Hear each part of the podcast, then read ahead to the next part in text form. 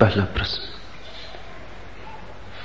आप श्रद्धा, प्रेम, आनंद की चर्चा करते हैं, लेकिन आप शक्ति के बारे में क्यों नहीं समझाते? आजकल मुझमें असह शक्ति का आविर्भाव हो रहा है। यह क्या है और इस स्थिति में मुझे क्या रुख लेना चाहिए? शक्ति की बात करनी ज़रूरी ही नहीं। जब शक्ति का आविर्भाव हो तो प्रेम में उसे बांटो। आनंद में उसे ढालो। उसे दोनों हाथ उलीचो।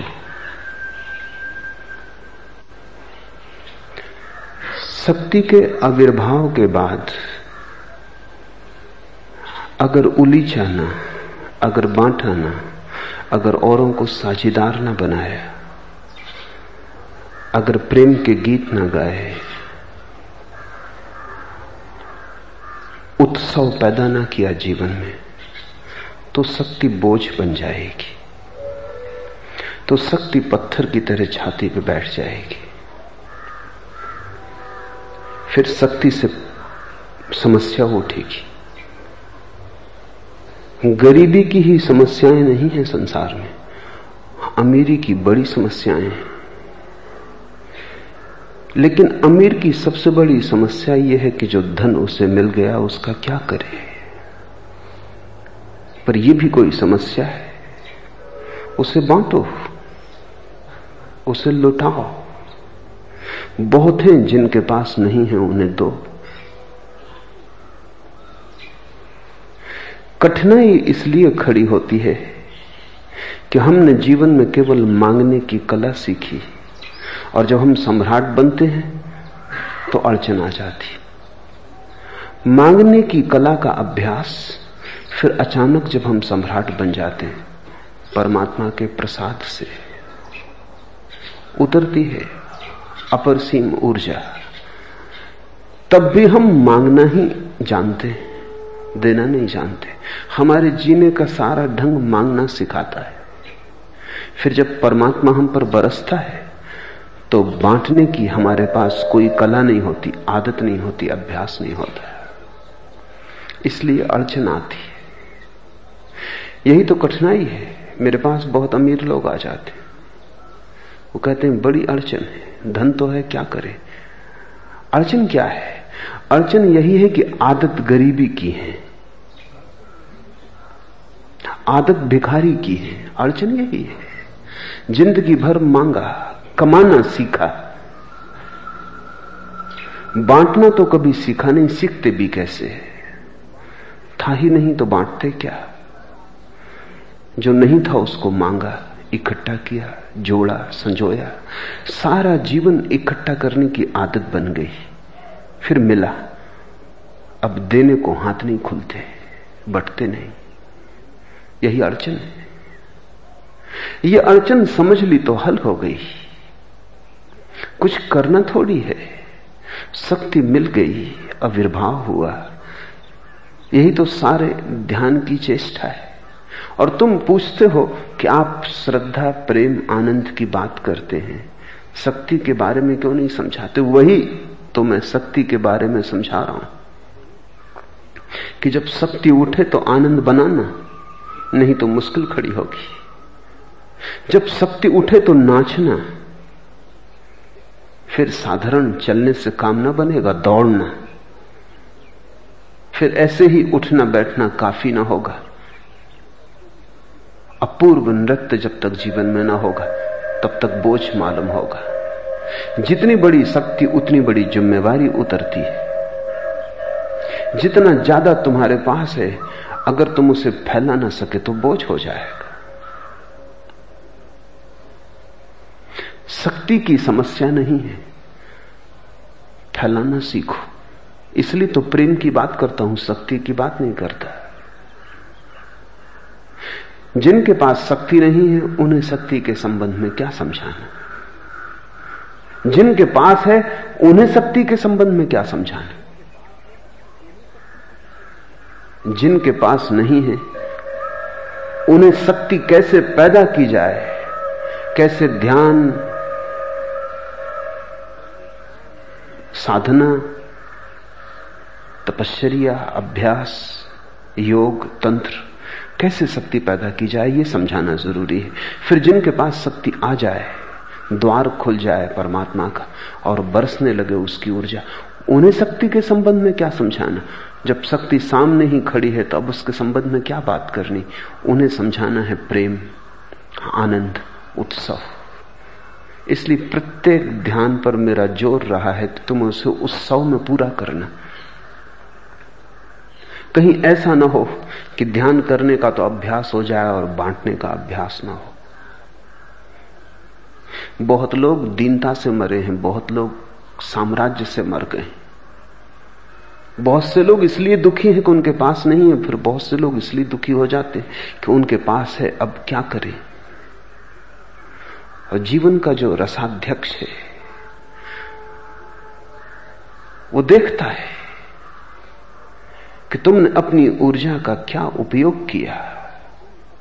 उसे संचित किए चले गए, कृपणता की, इकट्ठा किया।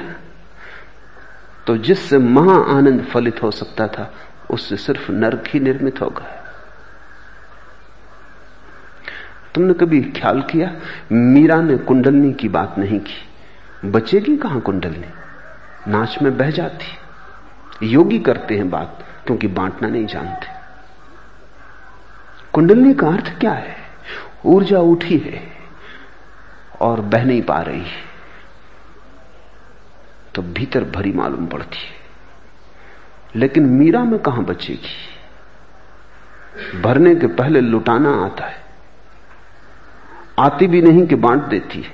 गीत बना लेती है, नाच ढाल लेती है। उत्सव में रूपांतरित हो जाती है। इसलिए मीरा ने कुंडलनी की बात नहीं की, चैतन्य ने कुंडलनी की बात नहीं की। तुम चकित हो गए भक्तों ने बात ही नहीं की कुंडलनी की। क्या भक्तों को कभी कुंडलनी का अनुभव नहीं हुआ? एक महत्वपूर्ण सवाल है कि क्या भक्तों ने कुंडलनी को नहीं जाना? जाना लेकिन इकट्ठा नहीं किया। इसलिए कभी समस्या न बनी। कृपण के लिए धन समस्या हो जाती, दाता के लिए कोई समस्या है? दाता तो आनंदित होता है कि इतने दिन तक बांटने की इतनी आकांक्षा थी, अब पूरी हुई जाती। मोहत्सिव तस्वीर के दानों पर यह गिनता रहा। रसाध्यक्ष जीवन का जो उत्सव जाँच रहा है, देख रहा है, वो माला के दानों पर गिनता रहा। मोहत्सिव तस्वीर के दानों पर यह गिनता रहा किन ने पी किन ने न पी किन किन के आगे जाम था। शक्ति का अर्थ तुम्हारे आगे जाम है, अब पी लो। मत पूछो कि जाम का क्या करे। सामने प्याली भरी है। पियो और पिलाओ।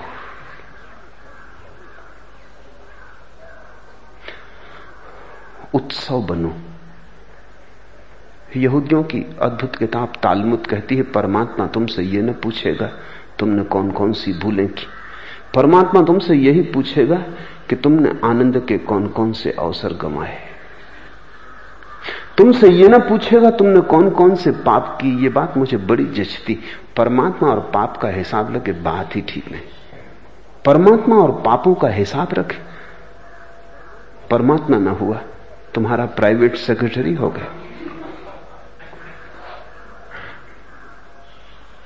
कोई पुलिस का इंस्पेक्टर हो गया। कोई अदालत का मजिस्ट्रेट हो गया। परमात्मा ना हुआ कोई आलोचक हो गया, कोई निंदक हो गया। परमात्मा की इतनी बड़ी आँखों में तुम्हारे पाप दिखाई पड़ेंगे, तुम्हारी भूलें दिखाई पड़ेंगी। नहीं, तालमुत ठीक कहता है, परमात्मा पूछेगा कि इतने सुख के अवसर दिए, उनको गंवाया क्यों? इतने नाचने के मौके थे, तुम बैठे क्यों रहे? इतने कंजूस क्यों थे? इतने कृपण क्यों थे? मैंने तुम्हें इतना दिया था। तुमने उसे बांटा होता। तुमने उसे बहाया होता। तुम एक बंद सरोवर की तरह क्यों रहे? तुम बहती हुई सरिता क्यों ना बने? तुम कृपण वृक्ष की तरह रहे कि जिसने फूलों को न खिलने दिया कि कहीं सुगंध बट न जाए। तुम एक खदान की तरह रहे जो अपने हीरों को दबाए रही। कहीं सूरज की रोशनी न लग जाए। परमात्मा ने तुम्हारे सामने जीवन की प्याली भर के रख दी और एक बात समझ लेना कि तुम जितना इस प्याली पर दूसरों को निमंत्रित करोगे, उतनी ये प्याली भरती चली जाएगी। तुम इसे खाली ही ना करोगे तो ये बोझ भी हो जाएगी। और परमात्मा भरे कैसे, इसे और कैसे भरे, ये भरी हुई रखी है। तुम इसे उलीचो, खाली करो। तुम पर बोझ भी ना होगी और परमात्मा को और भरने का मौका दो। जिसने एक आनंद की घड़ी का उपयोग कर लिया, उसके जीवन में दस आनंद की घड़ियाँ उपलब्ध हो जाती। जो एक बार नाचा, दस बार नाचने की क्षमता उसे उपलब्ध हो जाती। लेकिन यह बड़ी कठिन बात है। तुम कहते ज़रूर हो आनंद चाहते हैं लेकिन तुम्हें आनंद के स्वभाव का कुछ पता नहीं। तुम्हें आनंद भी मिल जाए तो तुम उससे भी दुख पाओगे। तुम ऐसे अभ्यासी हो गए हो दुख के। दुख का स्वभाव है सिकुड़ना, आनंद का स्वभाव है फैलना। इसलिए जब कोई दुख में होता है तो एकांत चाहता है, बंद कमरा करके पड़ रहता अपने बिस्तर पर सिर को ढांप के। न किसी से मिलना चाहता, न किसी से जुलना चाहता चाहता है मर ही जाऊँ। कभी कभी आत्महत्या भी कर लेता है कोई। सिर्फ़ इसीलिए कि अब क्या मिलने को रहा। लेकिन जब तुम आनंदित होते हो, तब तुम मित्रों को बुलाना चाहते हो, मित्रों से मिलना चाहते हो। तुम चाहते हो किसी से बांटो, किसी को तुम्हारा गीत सुनाओ, कोई तुम्हारे फूल की गंध से आनंदित हो। तुम किसी को बोझ पर आमंत्रित करते हो। तुम मेहमानों को बुला आते हो, आमंत्रण दे आते हो। मेरे एक प्रोफेसर थे। उनका मुझसे बड़ा लगाव था। लेकिन वो मुझे घर बुलाने में डरते थे, क्योंकि शराब पीने की उन्हें आदत थी। और कहीं ऐसा ना हो कि मुझे पता चल जाए।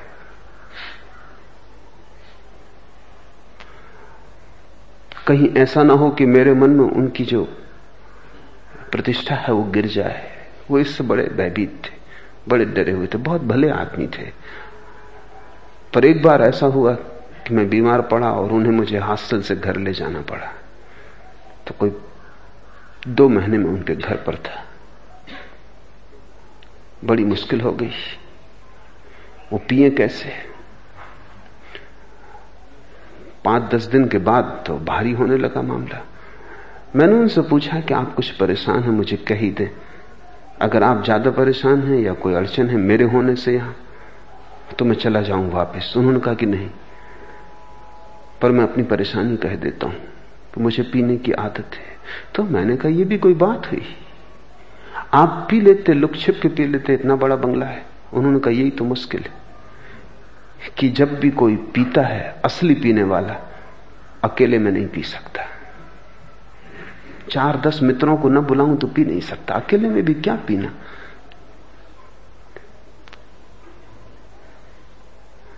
उन्होंने कहा, पीना कोई दुख थोड़ी है, पीना एक उत्सव है। वो बात मुझे याद रह गई।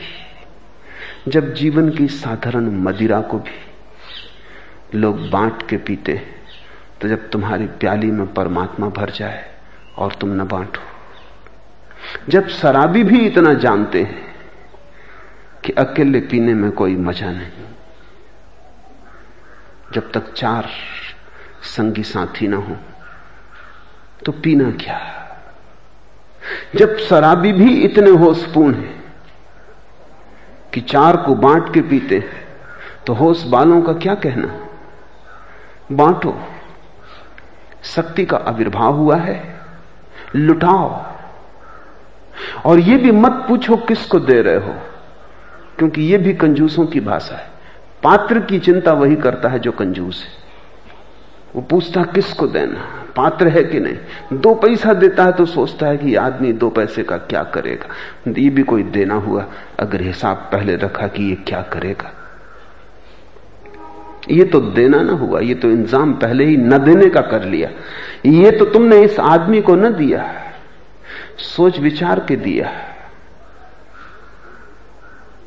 मेरे एक मित्र थे, बड़े हिंदी के साहित्यकार थे, हिंदी साहित्य सम्मेलन के अध्यक्ष थे, और भारतीय संसद के सबसे पुराने सदस्य थे। पचास साल तक वो एमपी रहे। उनका जुगल किशोर बिरला से बहुत निकट संबंध था। मेरे काम में उन्हें रस था। वो कहने लगे कि मेरा संबंध है बिरला से। अगर वो उत्सुक हो जाएँ आपके काम में तो बड़ी सहायता मिल सकती। तो हम दोनों को मिलाया।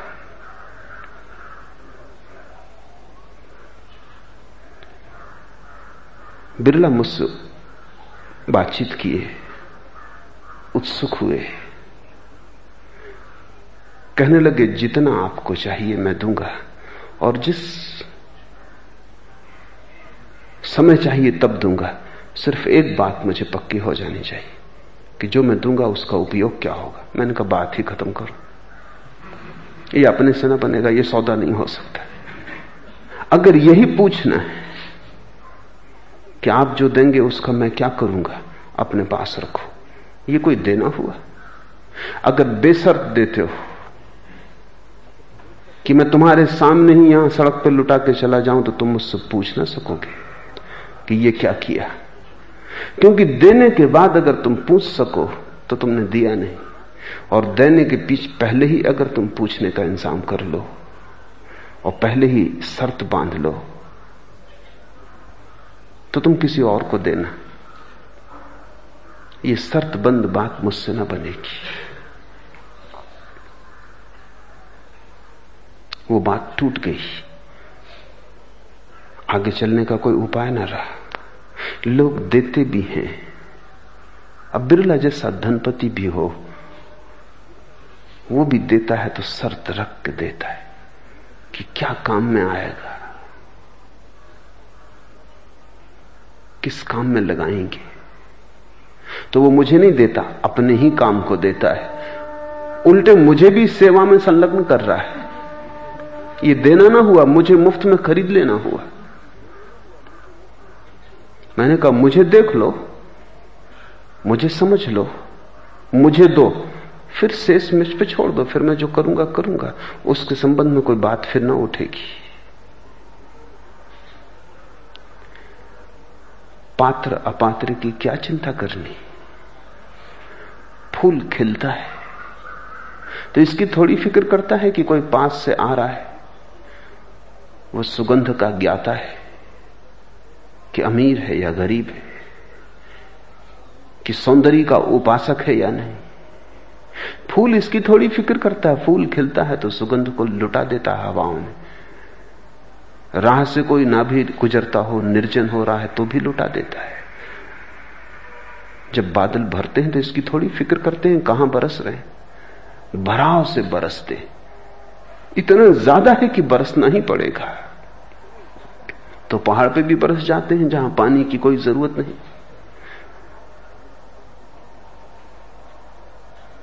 झीलों पर भी बरसते हैं, जहाँ पानी भरा ही हुआ है। ये थोड़ी सवाल है कि कहाँ बरसना बरसना। अगर तुम जीवन को देखोगे तो बेसर्त पाओगे, वहाँ उत्सव बेसर्त है। वहाँ नाच अहिर्निश चल रहा है। किसी के लिए चल रहा है, ऐसा भी नहीं है। ज़्यादा है। परमात्मा इतना अतिशय है, इतना अतिरेक से है कि क्या करे अगर ना लुटे, ना बरसे। जब तुम्हारे जीवन में शक्ति का आविर्भाव मालूम हो, जब तुम्हें लगे कि बादल भर गया, मेघ भरपूर है, जब तुम्हें लगे कि शक्ति तुम्हारे भीतर उठी है तो समस्या बनेगी। नाचना, गाना, पागल की तरह उत्सव मनाना, शक्ति विलीन हो जाएगी। और ऐसा नहीं है कि तुम पीछे शक्तिहीन हो जाओगे। शक्ति को बांटकर ही कोई वस्तुता शक्तिशाली होता है, क्योंकि तब उसे पता चलता है झरने अनंत है। जितना बांटो, उतना बढ़ता जाता है। मोहत सिर्फ़ तस्वीर के दानों पर यह गिनता रहा। ध्यान रखना, रसाध्यक्ष बैठा है। माला फेर रहा है। वो माला के दानों पर गिन रहा है। किन ने पी किन ने ना पी किन किन के आगे जाम था। और एक ही पाप है जीवन में, और वो पाप है बिना उत्सव के विदा हो जाना। बिना नाचे, बिना गीत गाए विदा हो जाना। तुम्हारा गीत अगर अनगाया रह गया, तुम्हारा बीज अगर अनफूटा रह गया, तुम जो लेके आए थे, वो गंध कभी दसों दिशाओं में न फैली। तो परमात्मा तुमसे ज़रूर पूछेगा।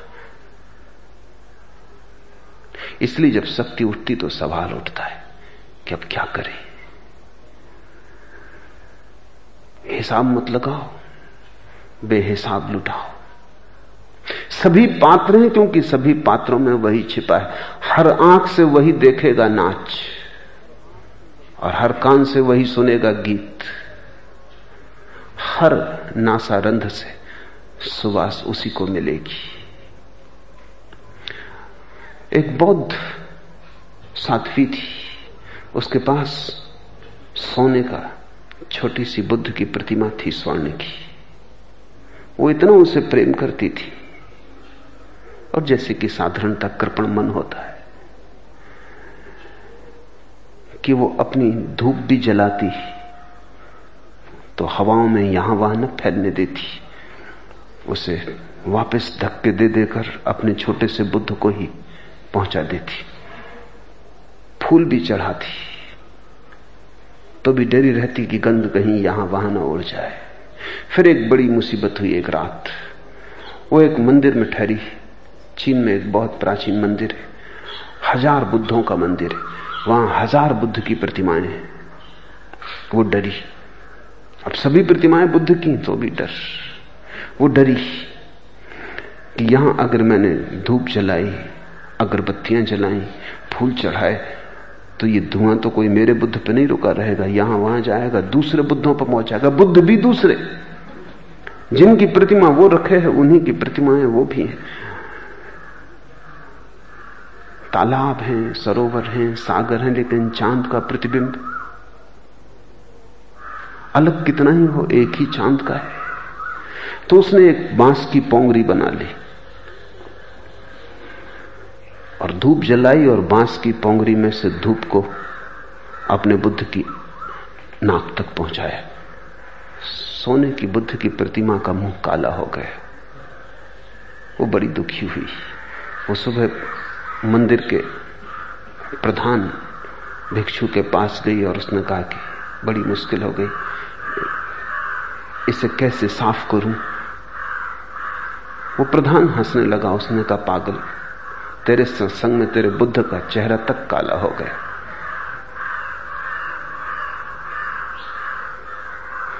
गलत साथ करो, ये मुसीबत होती। इतनी भी क्या कृपणता। ये सभी प्रतिमाएँ उन्हीं की हैं। इतनी भी क्या कंजूसी। अगर थोड़ा धुआँ दूसरों के पास भी पहुँच गया होता है। तो कुछ हर्ज हुआ जाता था, लेकिन मेरे बुद्ध, ये सभी प्रतिमाएँ बुद्धों की ही हैं।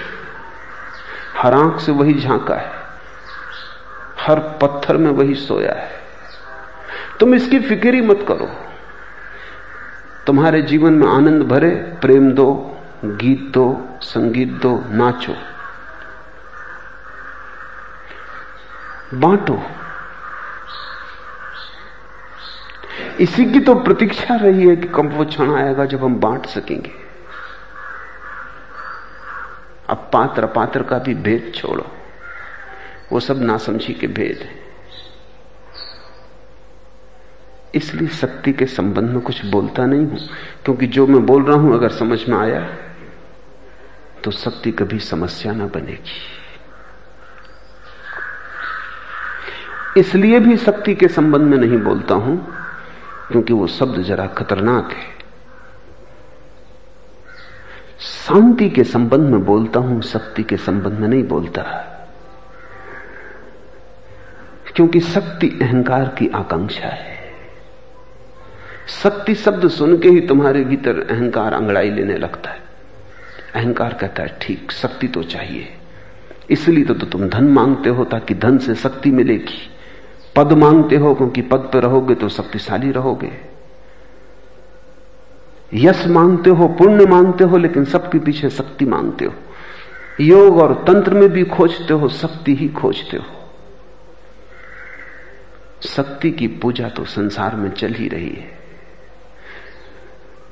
इसलिए मैं शक्ति की बात नहीं करता, क्योंकि धर्म के नाम पर भी अगर तुम शक्ति की ही खोज करोगे तो वो अहंकार की ही खोज रहेगी। और जब तक अहंकार है, तब तक शक्ति उपलब्ध नहीं होती। ऐसा सनातन नियम है, एस धम्मो सनातनो।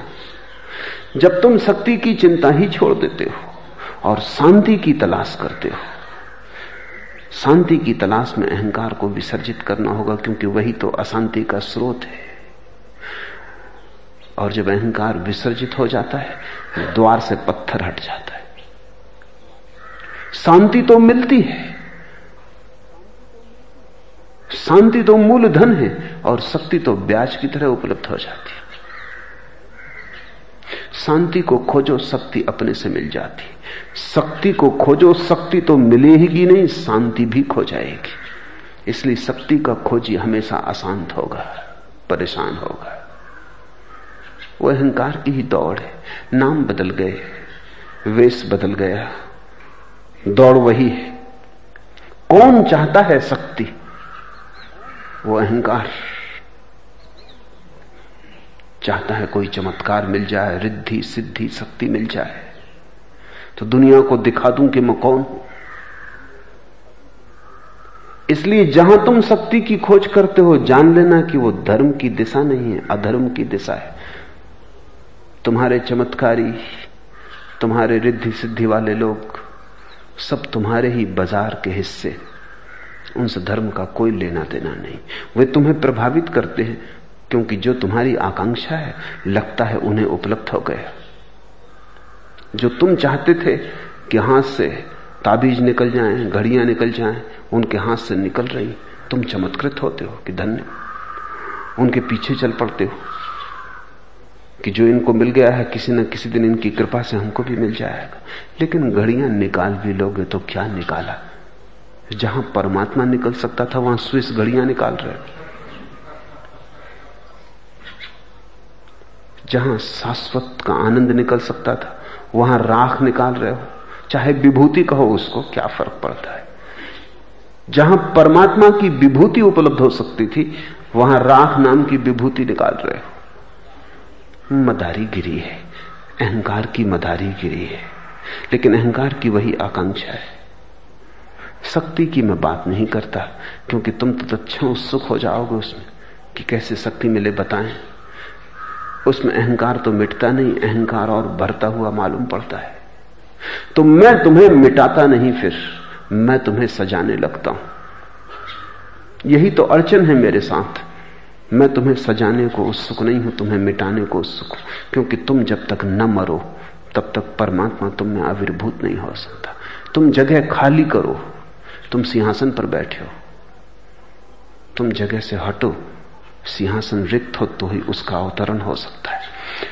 जैसे ही तुम शांत होगे, अहंकार सिंहासन से उतरेगा, तुम पाओगे शक्ति उतरनी शुरू हो गई। और ये शक्ति बात ही और है जो शांत चित्त में उतरती। क्योंकि अब अहंकार रहा नहीं जो इसका दुरुपयोग कर लेगा। अब वहाँ कोई दुरुपयोग करने वाला ना बचा है। इसलिए जान के ही उन शब्दों का उपयोग नहीं करता हूँ, जिनसे तुम्हारे अहंकार को थोड़ी सी भी खुजलाहट हो सकती। तुम तो तैयार ही बैठे हो खुजाने को। जरा सा इशारा मिल जाए कि तुम खुजा डालोगे। तुम तो खाज के पुराने शिकार हो। तुम्हें जरा सी इशारे की ज़रूरत है कि तुम्हारी आकांक्षा के घोड़े दौड़ पड़ेंगे। तुम सब लगामें छोड़ दोगे। नहीं, मैं शांति की बात करता हूँ। मैं मृत्यु की बात करता हूँ। निर्वाण की बात करता हूँ। शून्य होने की बात करता हूँ। क्योंकि मुझे पता है कि तुम जब शून्य होगे तो पूर्ण तो अपने आप चला आता है। उसको चर्चा के बाहर छोड़ो। चर्चा से नहीं आता, शून्य होने से आता है। शक्ति की बात ही मत करो, वो तो शांत होते मिल ही जाती वो तो शांत हुए आदमी का अधिकार है। जब मिल जाए तो तुम क्या करोगे? इसलिए मैं आनंद, उत्सव और प्रेम की बात करता हूँ। तुम जैसे हो, अभी प्रेम कर ही नहीं सकते। अभी तो तुम्हारा प्रेम धोखा है। तुम जैसे हो, आनंदित हो ही नहीं सकते। अभी तो आनंद केवल मुँह पर पोता गया, झूठा रंग रोगन है। अभी तुम जैसे हो, हँसी नहीं सकते। अभी तुम्हारी हँसी ऊपर से चिपकाई गई है, मुखौटा है। किसी ने पूछा है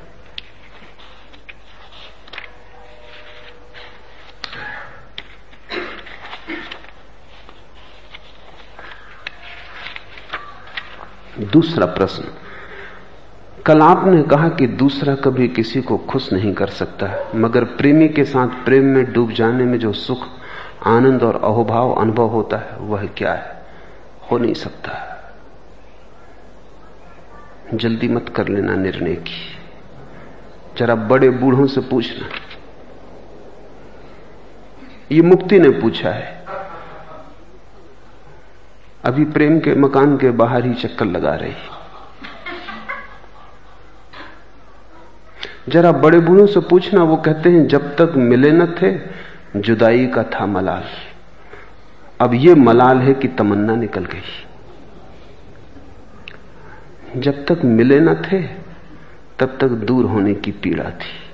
अब जब मिल गए तो पास होने की आकांक्षा भी निकल गई। अब ये दुख है कि अब कैसे हटें, कैसे भागे। जल्दी मत करना। अभी जिसको तुम प्रेम, आनंद, अहोभाव कह रहे हो, वो सब शब्द हैं सुने हुए। अभी प्रेम जाना कहाँ? क्योंकि तुम जैसे हो, उसमें प्रेम फलित ही नहीं हो सकता। प्रेम कोई ऐसा थोड़ी है कि तुम कैसे ही हो और फलित हो जाओ। प्रेम जन्म के साथ थोड़ी मिलता है, अर्जन है। उपलब्धि है, साधना है, सिद्धि है। यही तो परेशानी है, सारी दुनिया में हर आदमी यही सोच रहा है कि जन्म के साथ ही हम प्रेम करने की योग्यता लेकर आए। धन कमाने की तुम थोड़ी बहुत कोशिश भी करते हो, लेकिन प्रेम कमाने की तो कोई भी कोशिश नहीं करता। क्योंकि हर एक माने बैठा है कि प्रेम तो है ही। बस प्रेम ही मिल जाए, काम शुरू। जिसको तुम प्रेमी कहते हो, उसे भी प्रेम का कोई पता नहीं है। दूर की ध्वनि भी नहीं सुनी है। न तुम्हें पता है। जिसको तुम प्रेम समझ रहे हो, वो सिर्फ़ मन की वासना है। जिसको तुम प्रेम समझ रहे हो, दूसरे के साथ होने का आनंद, वो केवल अपने साथ। तुम्हें कोई आनंद नहीं मिलता। अपने साथ तुम परेशान हो जाते हो। अपने साथ ऊब और बोरियत पैदा होती। दूसरे के साथ थोड़ी देर को अपने को भूल जाते हो, उसी को तुम दूसरे के साथ मिला आनंद कह रहे हो। दूसरे के साथ तुम्हारा जो होना है, वो अपने साथ न होने का उपाय है, वो एक नशा है, इससे ज़्यादा नहीं। उतनी देर को तुम अपने को भूल जाते हो, दूसरा भी अपने को भूल जाता है। ये आत्मविस्मरण आनंद नहीं मूर्छा है, अहोभाव इत्यादि कुछ भी नहीं। मेरी बातें सुन सुन के तुम्हें अच्छे अच्छे शब्द कंठस्थ हो जाएँगे। इनको तुम हर कहीं मत लगाने लगना। कल आपने कहा कि कोई दूसरा कभी किसी को खुश नहीं कर सकता। निश्चित मैंने कहा, कोई कभी नहीं कर सका है। लेकिन किसी भी युवा को समझाना मुश्किल है। क्योंकि जो युवक समझदार है वो तो समय के पहले प्रौढ़ हो गया कभी कोई शंकराचार्य, कभी कोई बुद्ध समय के पहले समझ पाते हैं। अधिक लोग तो समय भी बीत जाता है, जवानी भी बीत जाती है, बुढ़ापा भी बीतने लगता है, मौत द्वार पे आ जाती तब तक भी नहीं समझ पाते। समझ का कोई संबंध तुम्हारे जीवन की होश की तीव्रता से है। अभी जिसको तुम सोचते हो कि प्रेमी के साथ प्रेम में डूब जाने में, अभी तुम अपने में नहीं डूबे, दूसरे में कैसे डूबोगे? जो अपने में नहीं डूब सका, वो दूसरे में कैसे डूब सकेगा? अभी तुम अपने भीतर ही नहीं जाना जानते, दूसरे के भीतर क्या खाक चाहोगे बातचीत है। अच्छे अच्छे शब्द हैं, सभी जवान अच्छे अच्छे शब्दों में अपने को झुठलाते हैं, बुलाते हैं। जवानी में अगर किसी से कहो कि ये प्रेम वगैरह कुछ भी नहीं तो न तो ये सुनाई पड़ती है बात। सुनाई भी पड़ जाए तो समझ में नहीं आती, क्योंकि प्रत्येक व्यक्ति को एक भ्रांति है कि दूसरे को ना हुआ होगा, लेकिन मुझे तो होगा, हो रहा है। अभी यात्रा का पहला ही कदम है। जरा बात पूरी हो जाने दो। जरा ठहरो, जल्दी निर्णय मत करो। जिन्होंने जाना है जीवन का ये दौर, जो इससे गुजरे हैं, उनसे पूछो। सुलगती आग, दहकता ख्याल, तपता बदन कहाँ पे छोड़ गया कारवां बहारों का? वो जिसको वसंत समझा था, बहार समझी थी, वो कहाँ छोड़ गई? सुलगती आग, दहकता ख्याल, तपता बदन। एक रुग्ण दशा, एक बुखार। सब धूल धूल सब इंद्रधनुष टूटे हुए, सब सपनों के भवन गिर गए। और एक सुलगती आँख कि जीवन हाथ से व्यर्थ ही गया। लेकिन जब तुम सपनों में खोए हो, तब बड़ा मुश्किल है। ये बताना कि ये सपना है, उसके लिए जागना ज़रूरी है। प्रेम अर्जित किया जाता है। और जिसने प्रार्थना नहीं की, वो कभी प्रेम नहीं कर पाया। इसलिए प्रार्थना को मैं प्रेम की पहली शर्त बनाता हूँ। जिसने ध्यान नहीं किया, वो कभी प्रेम नहीं कर पाता। क्योंकि जो अपने में नहीं गया, वो दूसरे में तो जा ही नहीं सकता। और जो अपने में गया, वो दूसरे में पहुँच ही गया। क्योंकि अपने में जाके पता चलता है, दूसरा है ही नहीं। दूसरे का ख्याल ही अज्ञान का ख्याल है। मैंने सुना है मुल्ला नसरुद्दीन अपने मित्र के साथ बैठा था और उसने अपने बेटे को कहा कि जा और तलघरे से शराब की बोतल ले आ। वो बेटा गया, वो वापस लौट के आया। उस बेटे को थोड़ा कम दिखाई पड़ता है और उसकी आँखों में एक तरह की बीमारी है कि एक चीज़ दो दिखाई पड़ती। उसने लौट के कहा कि दोनों बोतल ले आऊँ या एक लाऊं? नसरुद्दीन थोड़ा परेशान हुआ, क्योंकि बोतल तो एक ही है। अब अगर मेहमान के सामने कहे एक ही ले आओ तो मेहमान कहेगा, ये भी क्या कंजूसी? अगर कहे दो ही ले आओ तो ये दो लाएगा कहाँ से? वहाँ एक ही है। और मेहमान के सामने अगर ये कहे कि इस बेटे को एक चीज़ दो दिखाई पड़ती तो नाहक की बदनामी होगी। फिर इसकी शादी भी करनी। तो उसने कहा, ऐसा कर, एक तू ले आ और एक को फोड़ा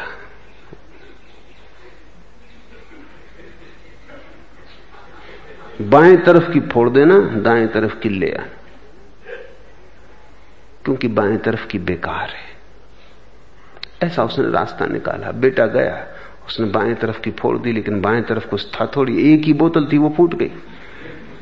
बाएँ तरफ़ और दाएँ तरफ़ ऐसी कोई दो बोतलें थोड़ी थी, बोतल एक ही थी। दो दिखाई पड़ती थी। वो बोतल फूट गई, शराब बह गई, वो बड़ा परेशान हुआ, उसने लौट के कहा कि बड़ी भूल हो गई, वो बोतल एक ही थी, वो तो फूट गई। मैं तुमसे कहता हूँ, जहाँ तुम्हें दो दिखाई पड़ रहे हैं, वहाँ एक ही है। तुम्हें दो दिखाई पड़ रहे हैं क्योंकि तुमने अभी एक को देखने की कला नहीं सीखी। प्रेम है एक को देखने की कला। लेकिन उस कला में उतरना हो तो पहले अपने ही भीतर की सीढ़ियों पर उतरना होगा। क्योंकि वही तुम्हारे निकट है। भीतर जाओ। अपने को जानो। आत्मज्ञान से ही तुम्हें पता चलेगा, मैं और तू झूठी बोतलें थे जो दिखाई पड़ रहे थे। नज़र साफ़ न थी, अंधेरा था, धुंधल का था, बीमारी थी। एक के दो दिखाई पड़ रहे थे। भ्रम था। भीतर उतर के तुम पाओगे जिसको तुमने अब तक दूसरा जाना था, वो भी तुम ही हो। दूसरे को जब तुम छूते हो, तब तुम अपने ही कान को जरा हाथ घुमा के छूते हो बस। वो तुम ही हो। जरा चक्कर लगा के छूते हो। जिस दिन यह दिखाई पड़ेगा, उस दिन प्रेम। उसके पहले जिसे तुम प्रेम कहते हो, कृपा करके उसे प्रेम मत कहो। प्रेम शब्द बड़ा बहुमूल्य है, उसे खराब मत करो। प्रेम शब्द बड़ा पवित्र है। उसे अज्ञान का हिस्सा मत बनाओ। उसे अंधकार से मत भरो। प्रेम शब्द बड़ा रोशन। वो अंधेरे में जलती एक समा है। प्रेम शब्द एक मंदिर है।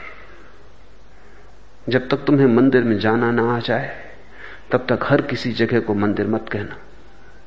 क्योंकि अगर हर किसी जगह को मंदिर कहा तो धीरे धीरे मंदिर को तुम पहचानना ही भूल जाओगे। और तब मंदिर को भी तुम हर कोई जगह समझ लोगे। जिसे तुम अभी प्रेम कहते हो, वो केवल काम वासना है। उसमें तुम्हारा कुछ भी नहीं है। शरीर के हार्मोन काम कर रहे हैं, तुम्हारा कुछ भी नहीं। स्त्री के शरीर से कुछ हार्मोन निकाल लो, पुरुष की इच्छा समाप्त हो जाती। पुरुष के शरीर से कुछ हार्मोन निकाल लो, स्त्री की आकांक्षा समाप्त हो जाती। तुम्हारा इसमें क्या लेना देना है? केमिस्ट्री है, थोड़ा रसायन शास्त्र है। अगर ज़्यादा हार्मोन डाल दिए जाए पुरुष के शरीर में तो वो दीवाना हो जाता है पागल हो जाता है एकदम। मजनू के शरीर में थोड़े ज़्यादा हार्मोन रहे होंगे। और कुछ मामला नहीं है। जिसको तुम प्रेम की दीवानगी कहते हो, वो रसायन शास्त्र से ठीक की जा सकती है। और जिसको तुम प्रेम की सुस्ती कहते हो, वो इंजेक्शन से बढ़ाई जा सकती है और तुम त्वरा आ सकती है और तुम पागल हो सकते हो। इसे तुम प्रेम मत कहना, ये सिर्फ़ काम वासना है। और इसमें तुम जो प्रेम और अहोभाव और आनंद की बातें कर रहे हो, जरा होश से करना। नहीं तो इन्हीं बातों के कारण बहुत दुख पाओगे, क्योंकि जब कोई स्वर भीतर से आता ना मालूम पड़ेगा अहोभाव का तो फिर बड़ा फ्रस्ट्रेशन बड़ा विषाद होता है। वो विषाद काम वासना के कारण नहीं होता, वो तुम्हारी जो अपेक्षा थी उसी के कारण होता है। काम वासना का क्या कसूर है? हाथ में एक पैसा लिए बैठे थे और रुपया समझा था। जब हाथ खोला, मुट्ठी खोली तो पाया कि पैसा है। तो पैसा थोड़ी तुम्हें कष्ट दे रहा है। पैसा तो तब भी पैसा था, पहले भी पैसा था, अब भी पैसा है, पैसा पैसा है। तुमने रुपया समझा था। तो तुम पीड़ित होते हो, तुम दुखी होते हो, तुम रोते चिल्लाते हो कि धोखा हो गया। तुमने जिससे प्रेम समझा है, वो पैसा भी नहीं है। कंकड़ पत्थर है। जिस प्रेम की मैं बात कर रहा हूँ वो किसी और ही दूसरे जगत का हीरा है। उसके लिए तुम्हें तैयार होना होगा। तुम जैसे हो, वैसे ही वो नहीं घटेगा। तुम्हें अपने को बड़ा परिष्कार करना होगा। तुम्हें अपने को बड़ा साधना होगा। तब कहीं वो स्वर तुम्हारे भीतर पैदा हो सकता है। लेकिन प्रत्येक व्यक्ति को ज़िंदगी में एक नशे का दौर होता है। काम वासना का दौर होता है। तब काम ही राम मालूम पड़ता है। जिस दिन ये बोध बदलता है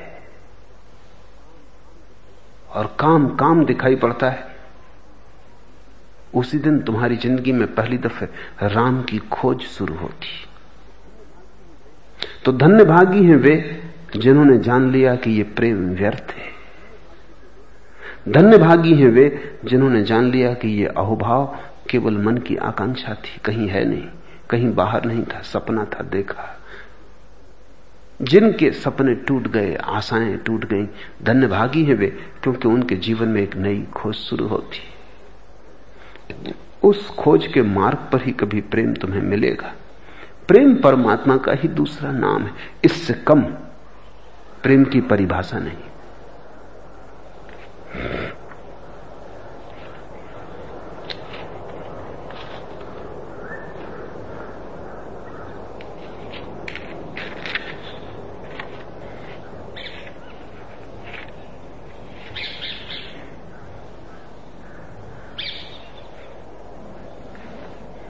तीसरा प्रश्न।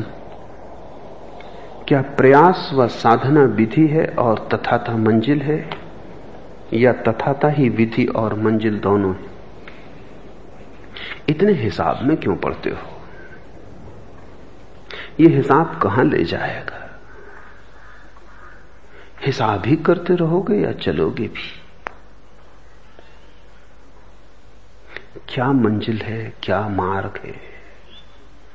इसको सोचते ही रहोगे? तो एक बात पक्की है, कितना ही सोचो, सोचने से कोई मार्ग तय नहीं होता। और न सोचने से कोई मंजिल करीब आती।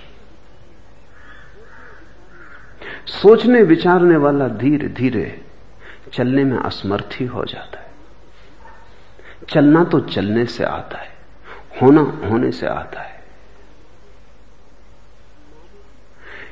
नामों की चिंता में बहुत मत पड़ो।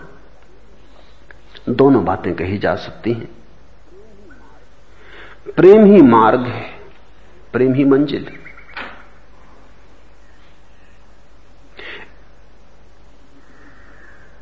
यह भी कहा जा सकता है कि प्रेम मार्ग है, परमात्मा मंजिल है।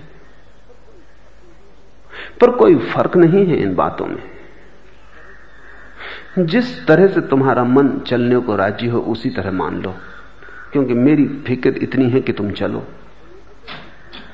तुम्हें अगर इसमें ही सुकून मिलता है, शांति मिलती कि प्रेम मार्ग, परमात्मा मंजिल, योग मार्ग मोक्ष मंजिल, प्रयास, विधि, मार्ग तथाता मंजिल, ऐसा समझ लो। कोई अड़चन नहीं। मगर कृपा करके चलो। जो तर्कनिष्ठ हैं, उन्हें यही मानना उचित होगा। क्योंकि तर्क कहता है, मंजिल और मार्ग अलग अलग जो तर्क की बहुत चिंता नहीं करते और जो जीवन को बिना तर्क के देखने में समर्थ वैसी सामर्थ्य बहुत कम लोगों में होती है। लेकिन अगर हो तो उनको दिखाई पड़ेगा कि मार्ग और मंजिल एक ही है। क्योंकि मार्ग तभी पहुँचा सकता है मंजिल तक जब मंजिल से जुड़ा हो। नहीं तो पहुंचाएगा कैसे? अगर अलग अलग हो तो पहुंचाएगा कैसे? तब तो दोनों के बीच फासला होगा। छलांग न लग सकेगी, दूरी होगी। वही मार्ग पहुँचा सकता है जो मंजिल से जुड़ा हो। और अगर जुड़ा ही है तो फिर क्या फ़र्क करना? कहाँ तय करोगे कि कहाँ मार्ग समाप्त हुआ, कहाँ मंजिल शुरू हुई? इसलिए महावीर का बड़ा अद्भुत वचन है कि जो चल पड़ा वो पहुँच ही गया। ज़रूरी नहीं तुम जैसे चलने वाले हो तो बीच में बैठ जाएँगे कि लोग महावीर को गलत सिद्ध कर देते। लेकिन महावीर के कहने में बड़ा सार है, जो चल पड़ा वो पहुँच ही गया। क्योंकि जब तुम चले, पहला कदम भी उठाया तो पहला कदम भी तो मंजिल को ही छू रहा है। कितनी ही दूर हो, लेकिन एक कदम कम हो गई, पास आ गई। लाउजू ने कहा है एक एक कदम चल के हज़ारों मील की यात्रा पूरी हो जाती। तो ऐसा थोड़ी है कि यात्रा तभी पूरी होती जब पूरी होती। जब तुम चले, तब भी पूरी होनी शुरू हो जाती। इंच इंच चलते हो, कदम कदम चलते हो, बूंद बूंद चलते हो। सागर चुक जाता है एक एक बूंद से। तुम्हारे ऊपर निर्भर है। अगर बहुत तर्कनिष्ठ मन है और तुम ऐसा मानना चाहो कि मार्ग अलग, मंजिल ऐसा मान लो। अगर दृष्टि और साफ़ सुथरी है, तर्क के ऊपर देख सकते हो, और विरोधाभास से कोई अड़चन नहीं आती तो मार्ग ही मंजिल है, ऐसा मान लो।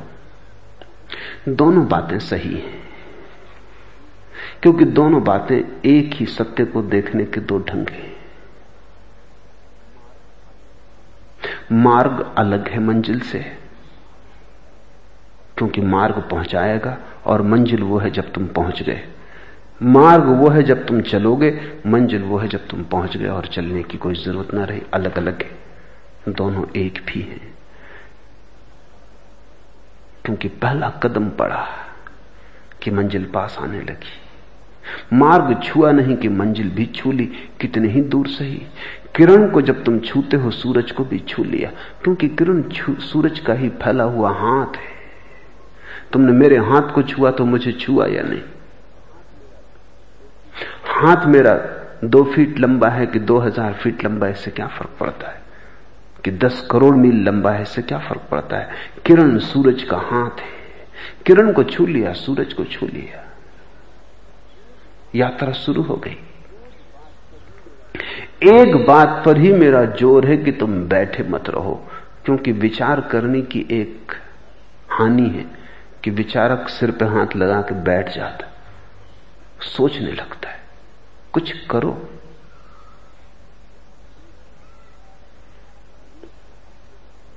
करने से रास्ता तय होगा, चलने से। कई बार मैं देखता हूँ बहुत लोगों को वो विचार ही करते रहते समय खोता जाता है। कभी कभी बूढ़े लोग मेरे पास आ जाते हैं, वो अभी भी विचार कर रहे हैं कि ईश्वर ने दुनिया बनाई या नहीं। तुम अब कब तक ही विचार करते रहोगे? बनाई हो तो न बनाई हो तो जीवन को जानने के लिए कुछ करो। ईश्वर हो तो न हो तो तुम होने के लिए, स्वयं होने के लिए कुछ करो। ये सारी चिंताएँ, ये सारी समस्याएँ अर्थहीन हैं। कितनी ही सार्थक मालूम पड़े। सार्थक नहीं है और कितनी ही बुद्धिमानी पूर्ण मालूम पड़े। बुद्धिमानी पूर्ण नहीं। है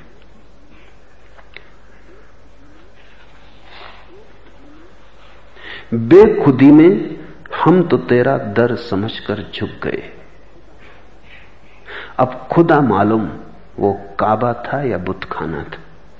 वो मंदिर था या मस्जिद थी, ये परमात्मा पर ही छोड़ देते हैं। हम तो झुक गए। बेखुदी में हम तो तेरा दर समझकर झुक गए।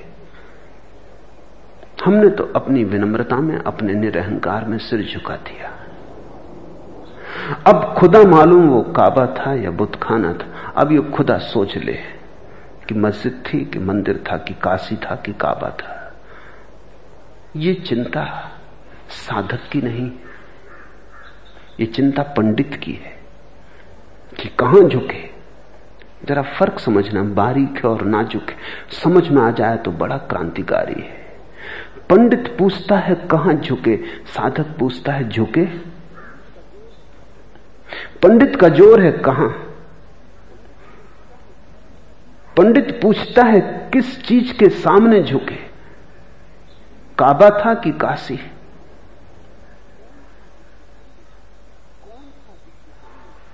कौन था जिसके सामने झुके? साधक पूछता है, झुके?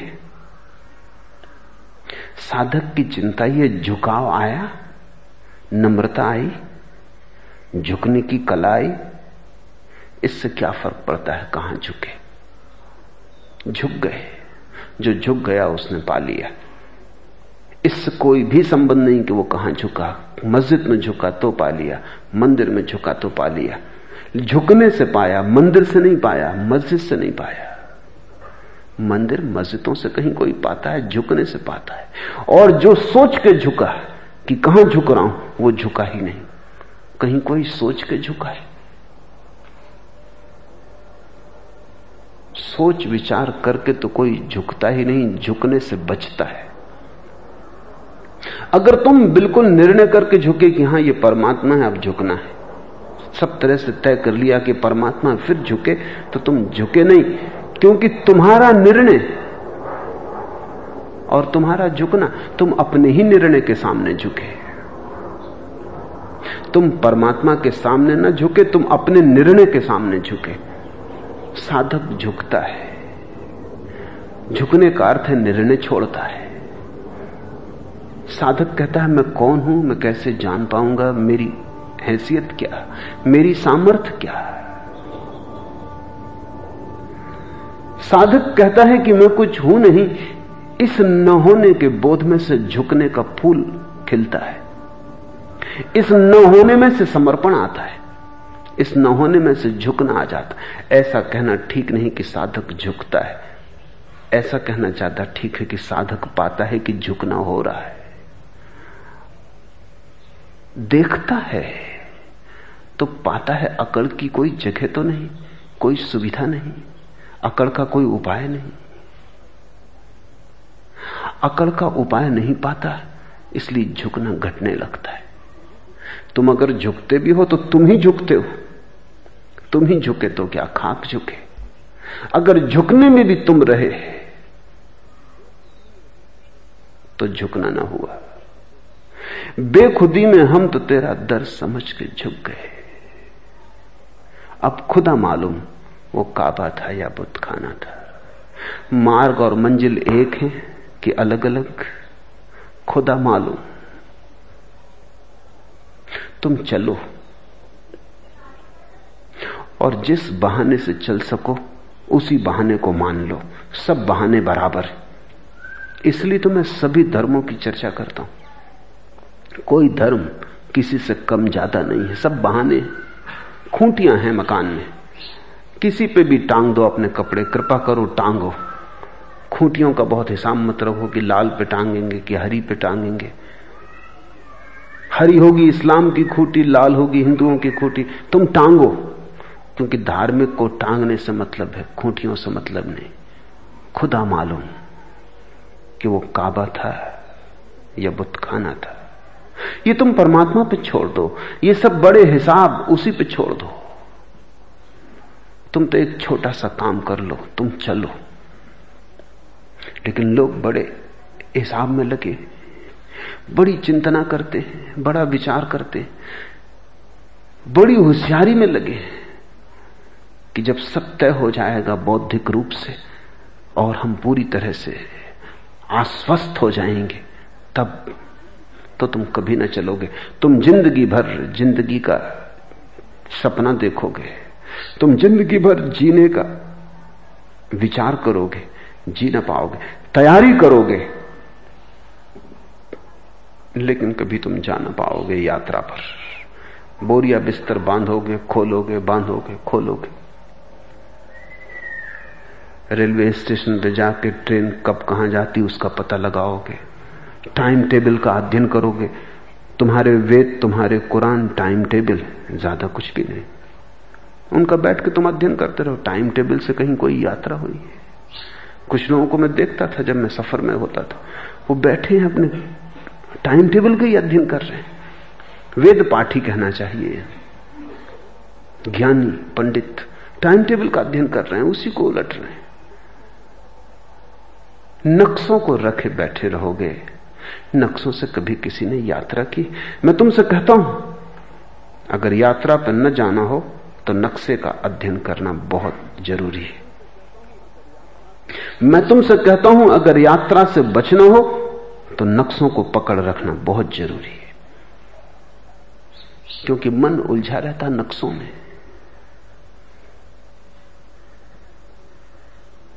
और नक्शे बहुत प्रकार के हैं, नाना रंग रूप के। बुद्ध ने क्या कहा है इसकी फ़िक्र मत करो। महावीर ने क्या कहा है इसकी चिंता मत करो। कृष्ण ने क्या कहा है इसका हिसाब मत रखो। बुद्ध क्या है? महावीर क्या है? कृष्ण क्या है? उनके होने पर थोड़ी नज़र लाओ और तुम भी होने में लग जाओ। ये सब बाल की खाल है कि कौन विधि है और कौन सा पहुँचना, कौन सा मार्ग, कौन सा मंजिल। बाल की खाल मत निकालो। बहुत तर्कशास्त्री हैं, उनको तुम छोड़ दे सकते हो। और एक बात ध्यान रखना, अंत में तुम पाओगे कि जो चले, वो पहुँच गए, और जो सोचते रहे, वो खो गए।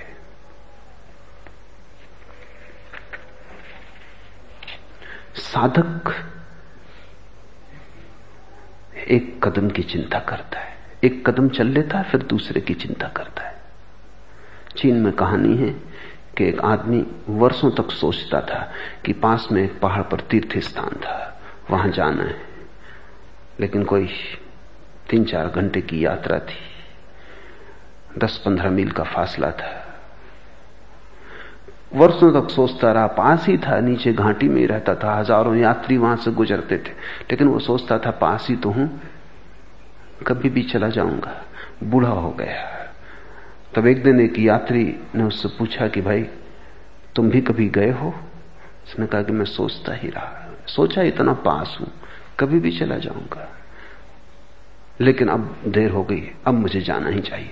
उठा उसने दुकान बंद की। साँझ हो रही थी। पत्नी ने पूछा, कहाँ जाते हो? उसने कहा कि मैं, अब तो ये मरने का वक्त आ गया और मैं यही सोचता रहा, इतने पास है, कभी भी चला जाऊँगा। और मैं इन यात्रियों को ही जो तीर्थ यात्रा पर जाते हैं, सौदा सामान बेचता रहा। ज़िंदगी मेरी यात्रियों की ही साथ बीती आने जाने वालों के साथ। वो खबरें लाते, मंदिर के शिखरों की चर्चा करते, शांति की चर्चा करते, पहाड़ के सौंदर्य की बात करते। और मैं सोचता कि कभी भी चला जाऊँगा, पास ही तो है। दूर दूर के लोग यात्रा कर गए मैं पास रहा रह गया। मैं जाता हूँ। कभी यात्रा पे गया ना था, सिर्फ़ यात्रा की बातें सुनी थी। सामान बांधा, तैयारी की रात भर। पता था कि तीन बजे रात निकल जाना चाहिए ताकि सुबह सुबह ठंडे ठंडे पहुँच जाए। लालटेन जलाई, क्योंकि देखा था कि यात्री बोरिया बिस्तर भी रखते, लालटेन भी लेके जाते। लालटेन लेके गाँव के बाहर पहुँचा, तब उसे एक बात ख्याल आई। कि लालटेन का प्रकाश तो चार कदम से ज़्यादा पड़ता नहीं। पंद्रह मील का फासला है। चार कदम तक पड़ने वाली रोशनी साथ ये पंद्रह मील की यात्रा कैसे पूरी होगी? घबरा के बैठ गया, हिसाब लगाया। दुकानदार था, हिसाब किताब जानता था। चार कदम पड़ती है रोशनी, पंद्रह मील का फासला है। इतनी सी रोशनी से कहीं जाना हो सकता है। घबरा गया। हिसाब बहुतों को घबरा देता है। अगर तुम परमात्मा का हिसाब लगाओगे, घबरा जाओगे, कितना फासला है।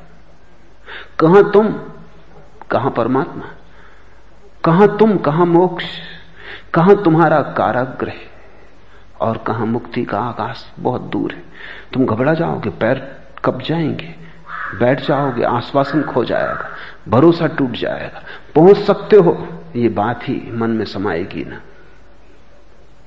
उसके पैर डगमगा गए वो बैठ गया, कभी गया ना था, कभी चला ना था, यात्रा न की थी। सिर्फ़ लोगों को देखा था आते जाते तो उनकी नकल कर रहा था तो लालटेन भी ले आया, सामान भी ले आया था। कहते हैं, पास से फिर एक यात्री गुजरा, उसने पूछा कि तुम यहाँ क्या कर रहे हो? उस आदमी ने कहा, मैं बड़ी मुसीबत में हूँ। इतनी सी रोशनी से, इतने दूर का रास्ता, पंद्रह मील का अंधकार। चार कदम पड़ने वाली रोशनी। हिसाब तो करो। उस आदमी ने कहा, हिसाब किताब की ज़रूरत नहीं, उठो और चलो। मैं कोई गणित नहीं जानता, लेकिन इस रास्ते पे बहुत बार आया गया हूँ। और तुम्हारी लालटन तो मेरी लालटन से बड़ी तो मेरी लालटन देखो, वो बहुत छोटी सी लालटन लिए हुए था, जिससे एक कदम मुश्किल से रोशनी पड़ती थी। इससे भी यात्रा हो जाती, क्योंकि जब तुम एक कदम चल लेते हो तो आगे एक कदम फिर रोशन हो जाता है। फिर एक कदम चल लेते हो, फिर एक कदम रोशन हो जाता है। जिनको चलना है, हिसाब उनके लिए नहीं। जिनको नहीं चलना है, हिसाब उनकी तरकीब है। जिनको चलना है, वो चल पड़ते हैं। छोटी सी रोशनी पहुँचा देती। जिनको नहीं चलना है, वो बड़े अंधकार का हिसाब लगाते। वो अंधकार घबरा देता है। पैर डगमगा जाते साधक बनो। ज्ञानी नहीं। साधक बिना बने जो ज्ञान आ जाता है, वो कूड़ा करकट है। साधक बन के जो आता है, वो बात ही और महावीर ठीक कहते हैं, जो चल पड़ा, वो पहुँच गया, वो ज्ञानी की बात है। उस ज्ञानी की जो चला है, पहुँचा है। महावीर के पास उनका खुद का दामांत, उनका शिष्य हो गया था। लेकिन उसे बड़ी अड़चन होती थी। भारत में तो दामांध का ससुर पैर छूता है। तो महावीर को पैर छूना चाहिए दामांध का। मगर जब वो दीक्षा ले ली और उनका शिष्य हो गया तो उसको पैर छूना पड़ता तो उसे बड़ी पीड़ा होती थी, बड़ा अहंकारी राजपूत था। और फिर महावीर की बातों में उसे कई ऐसी बातें दिखाई पड़ने लगी जो असंगत है। ये बात उनमें एक बात थी तो उसने एक विरोध का झंडा खड़ा कर दिया। उसने महावीर के 500 शिष्यों को भड़का लिया। और उसने कहा तो बकवास है। ये कहना कि जो चलता है वो पहुँच गया। महावीर कहते थे, अगर तुमने दरी खोलने के लिए, बिछाने के लिए खोली खोलना शुरू की कि खुल गई। अब ये बात तो बड़ी गहरी थी। मगर बुद्धू बुद्धिमानों के हाथ में पड़ जाए तो बड़ा खतरा। उसने कहा, इसको तो मैं प्रमाण दे सकता हूँ कि बात बिल्कुल गलत है। वो एक दरी ले आया लपेट के। उसने कहा कि ये लो, हम खोल दिए। जरा सी खोल दी और फिर रुक गया। और महावीर कहते हैं, खोली कि खुल गई? कहाँ खुली? उससे 500 आदमियों को भड़का लिया महावीर के शिष्यों को। कभी कभी पंडित भी ज्ञानियों के शिष्यों को भड़का लेते, क्योंकि पंडित की बात ज़्यादा तर्कपूर्ण होती है। वो ज़्यादा बुद्धि को जसती है, बात तो जचेगी क्या बात है? खोलने से कहीं खुलती है, बीच में भी रुक सकती, चलने से कहीं कोई पहुँचता है, बीच में भी तो रुक सकता है। महावीर करुणा के आँसू गिराए होंगे, लेकिन क्या कर सकते थे?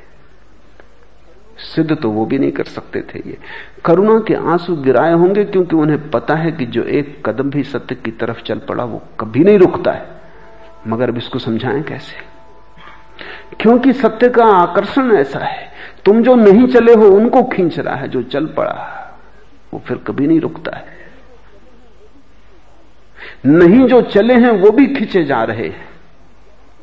तो जो चल पड़ा है, वो कहीं रुकने वाला है। जिसने जरा सा भी स्वाद ले लिया सत्य का, फिर सब स्वाद व्यर्थ हो जाते हैं। जो सत्य की तरफ़ जरा सा झुक गया, सत्य की ऊर्जा, सत्य का आकर्षण चुंबक की तरह खींच लेता है। ये तो ऐसे ही है जैसे कि हमने छत से एक पत्थर छोड़ दिया ज़मीन की तरफ़।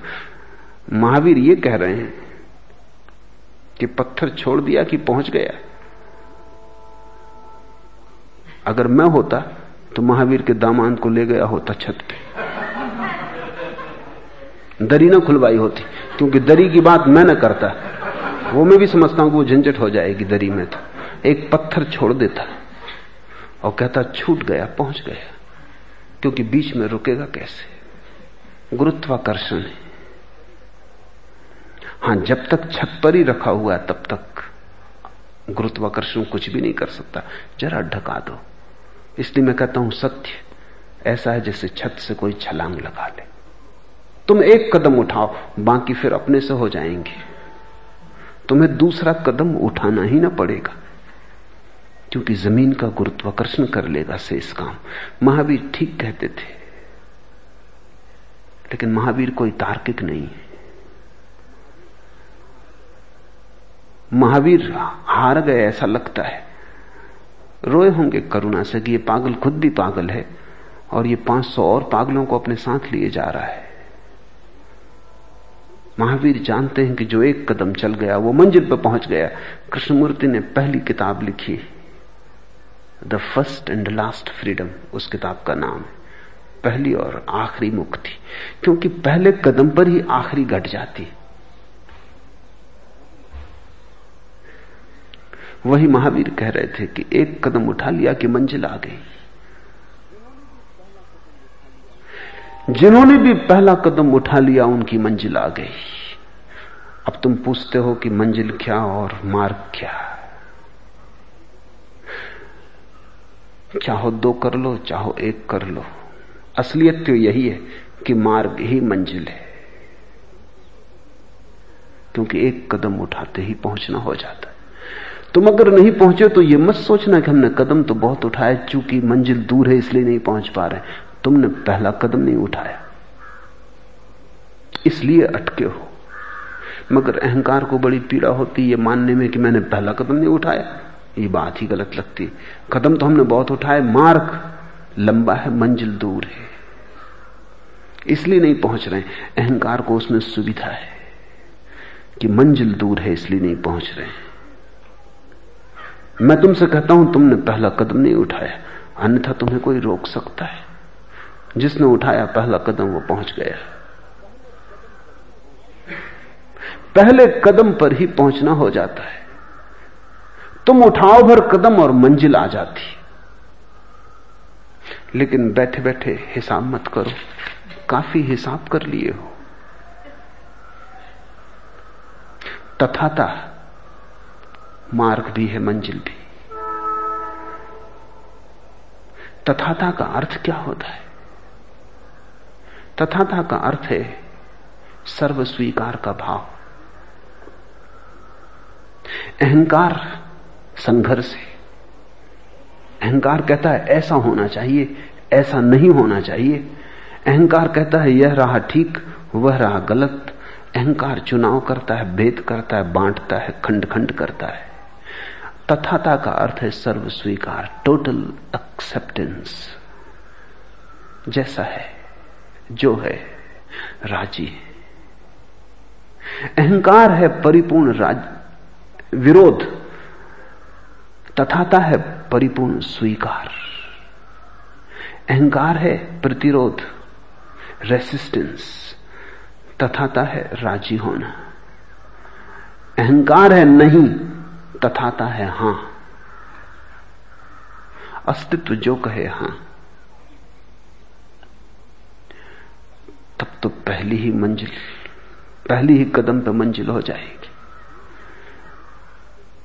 ऐसी घड़ी में तो क्रांति घट जाती है, रूपांतरण हो जाता है। फिर बचा क्या पाने को जब तुमने सब स्वीकार कर लिया? लड़ाई कहाँ रही? फिर तुम तैरते नहीं। अस्तित्व की धारा तुम्हें ले चलती सागर की तरफ़। रामकृष्ण ने कहा, दो ढंग हैं यात्रा करने के। एक है पतवार लेके नाव चलाना।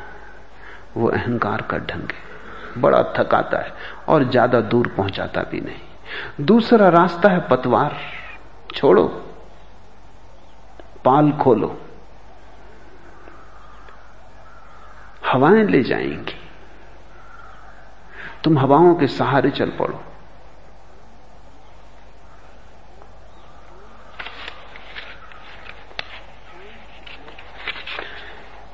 एहसान ना खुदा का उठाए मेरी बला, कश्ती खुदा पे छोड़ दूँ, लंगर को तोड़ दूँ। कौन चिंता करे माझी की? एहसान ना खुदा का उठाए मेरी बला। अब ये माझी का और कौन एहसान उठाए? कश्ती खुदा पे छोड़ दूँ, लंगर को तोड़ दूँ। लंगर भी तोड़ देता हूँ, कश्ती भी उस पर छोड़ देता हूँ। यह तथा था। अब वो जहाँ ले जाए। अब अगर मझदार में डुबा दे तो वही किनारा है। अब डूबना भी उबरना है। स्वीकार में फासला कहाँ? अब न पहुँचना भी पहुँचना है। स्वीकार में फासला कहाँ? अब होना और न होना बराबर है। अब मंजिल और मार्ग एक है। अब बीज और वृक्ष एक है। अब सृष्टि और प्रलय एक है, क्योंकि वो सारे भेद बीच में अहंकार खड़ा होकर करता था। सारे भेद अहंकार के अभेद निरअहकार का है। एहसान ना खुदा का, उठाए मेरी बला, कश्ती खुदा पे छोड़ दूँ, लंगर को तोड़ दूँ। ऐसी मनोदशा। परमावस्था है।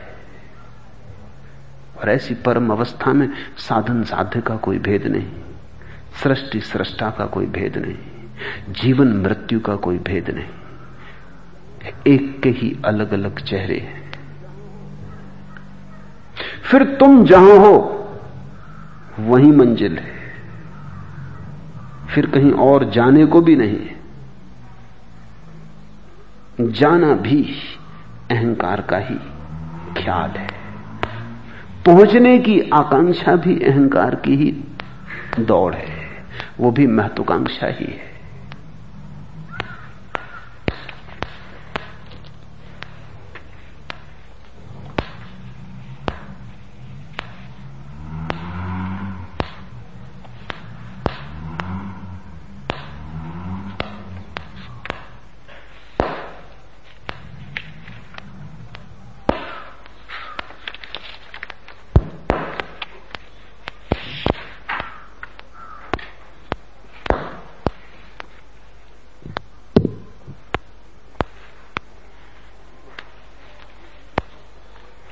पांचवा प्रश्न। क्या क्षण भंगुरता का बोध ही जीवन में क्षण क्षण जीने की कला बन जाता है? निश्चित ही। जैसे जैसे तुम जागोगे और देखोगे कि एक क्षण के अतिरिक्त हाथ में कोई दूसरा क्षण नहीं, दो क्षण किसी के पास एक साथ नहीं होते। एक क्षण आता है, जाता है, तब दूसरा आता है। एक ही क्षण हाथ में है। सारे जीवन की कला यही है कि इस एक क्षण में कैसे जी लो। कैसे ये एक क्षण ही तुम्हारा पूरा जीवन हो जाए। कैसे इस एक क्षण की इतनी गहराई में उतर जाओ कि ये क्षण शाश्वत और सनातन मालूम हो। एक क्षण से दूसरे क्षण पर जाना साधारण जीवन का ढंग है और एक क्षण की गहराई में उतर जाना असाधारण जीवन का ढंग है। सांसारिक जीवन का अर्थ है, इस क्षण को अगले क्षण के लिए कुर्बान करो, फिर उसको और अगले के लिए कुर्बान करना। आज को कल के लिए निछावर करो, कल को फिर और परसों के लिए निछावर करना। सांसारिक जीवन एक सतत स्थगन, एक पोस्टपोनमेंट है। सन्यास का जीवन, इस क्षण को पूरा जी लो। परम अनुग्रह के भाव से। परमात्मा ने यह क्षण दिया, इसे पूरा पी लो। इस क्षण की प्याली में से एक बूंद भी अन्न पी न छूट जाए। तुम इसे पूरा ही गटक जाओ।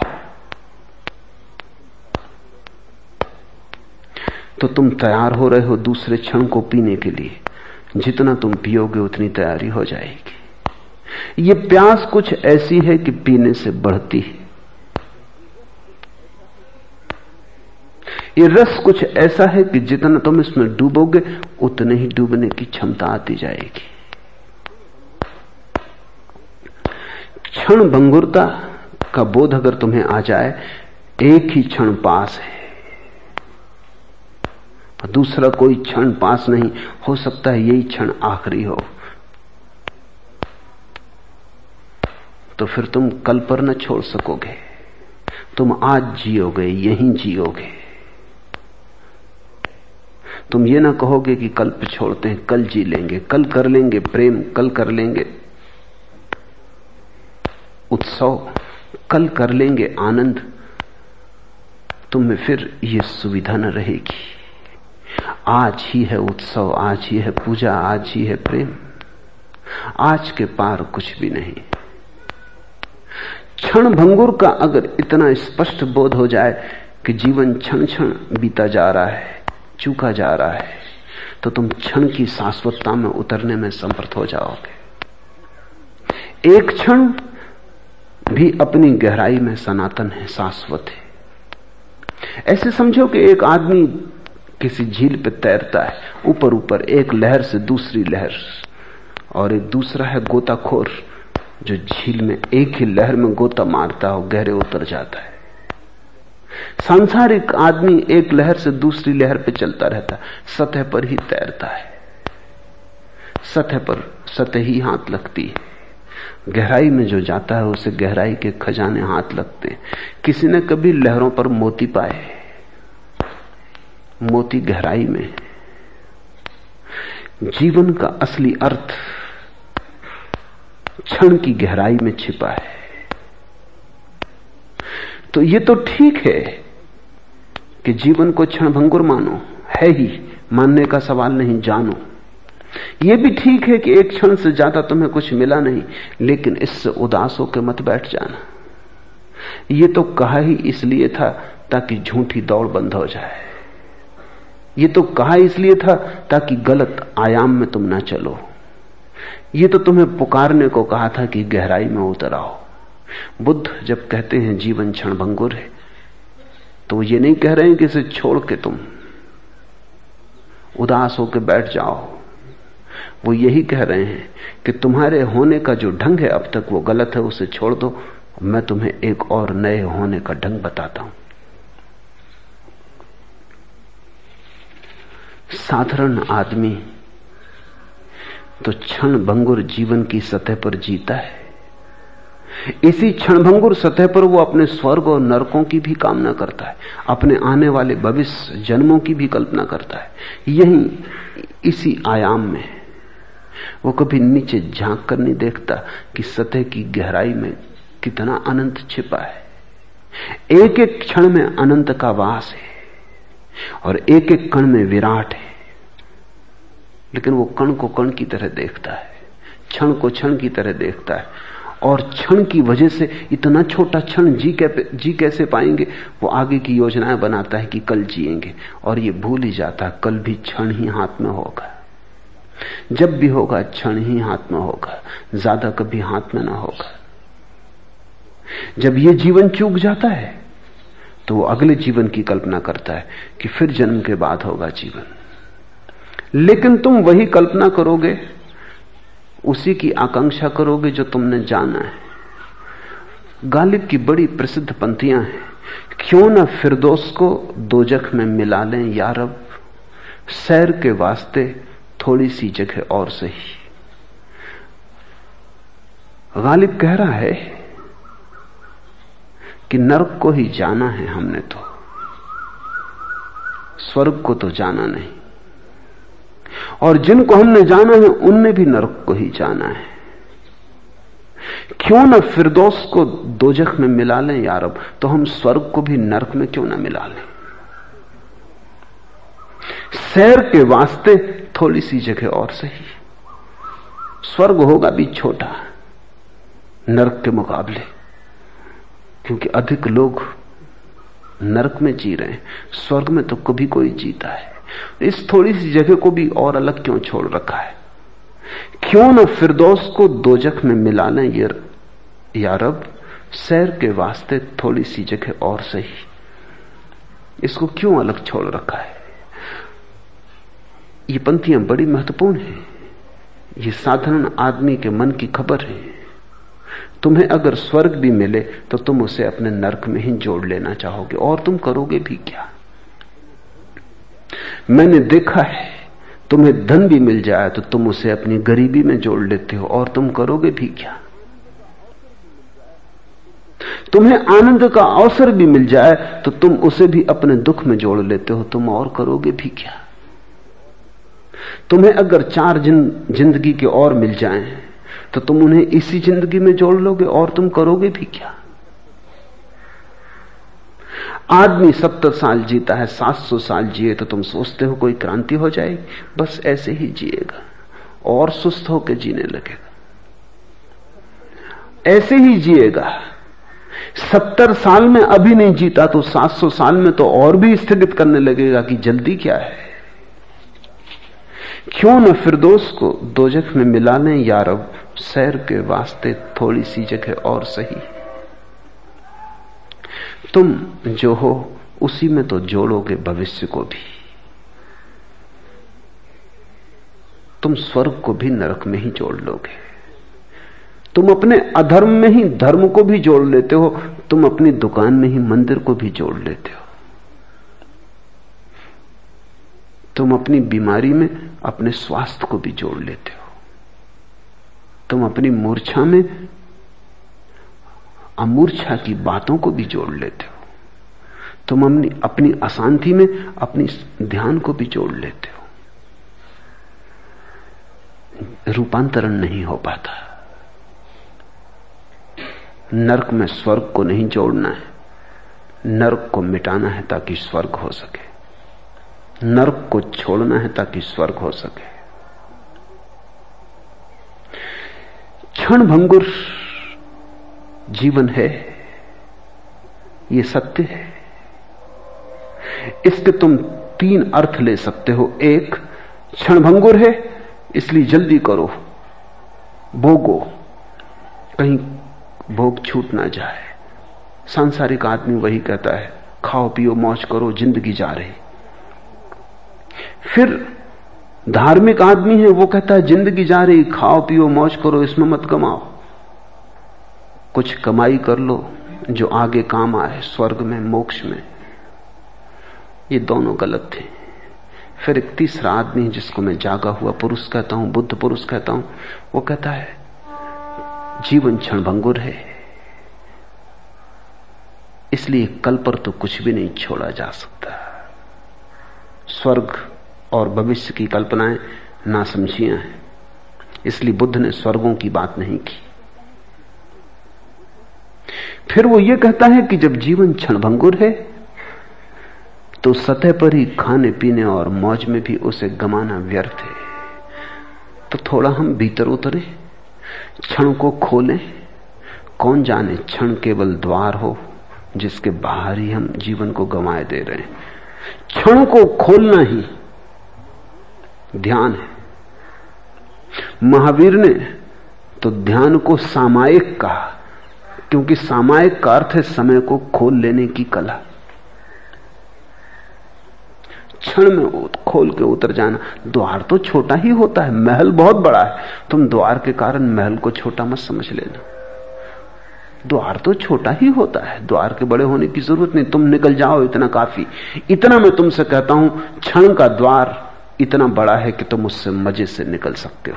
इससे ज़्यादा की ज़रूरत भी नहीं। क्षण के पार शाश्वत तुम्हारी प्रतीक्षा कर रहा है। तुम एक द्वार से दूसरे द्वार पर भाग रहे हो। कुछ द्वार द्वार भीख मांगते फिर रहे हैं वो सांसारिक लोग। कुछ हैं जो उदास होकर बैठ गए हैं द्वार के बाहर। सिर लटका लिया है कि जीवन बेकार है। इन दो से बचना। एक तीसरा आदमी भी है जिसने क्षण की कुंजी खोज ली। वही अमूर्छा है, अप्रमाद है। और क्षण का द्वार खोल लिया। क्षण का द्वार खोलते ही शाश्वत का द्वार खुल जाता है। अनंत छिपा है क्षण में, विराट छिपा है कण में।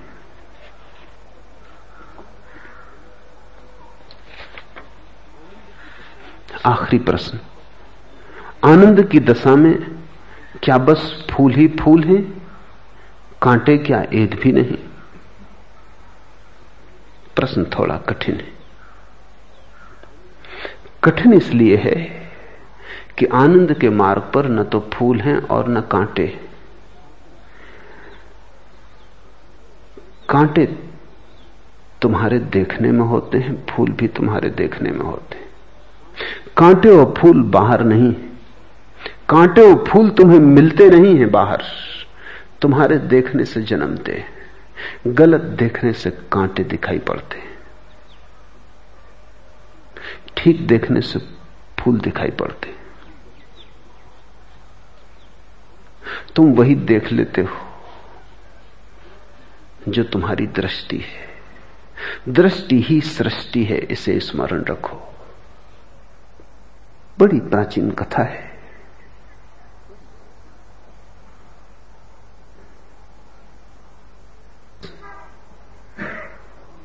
राम की कथा कह रहे हैं।